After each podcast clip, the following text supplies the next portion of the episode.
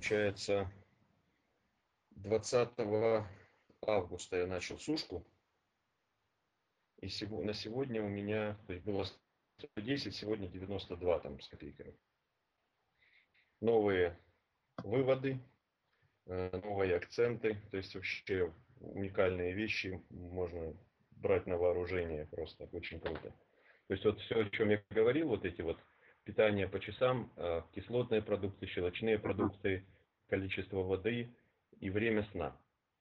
Вот э, все вот выше перечисленное, там утром протеинчик, э, вечером протеинчик, то есть там салатики после обеда, там кашка, фруктики до обеда, там сейчас уже фруктиков нет, уже убрал.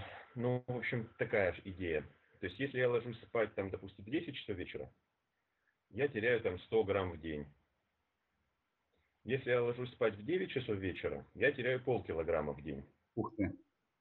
Если я ложусь спать там до 8 часов вечера, я теряю килограммы больше в день.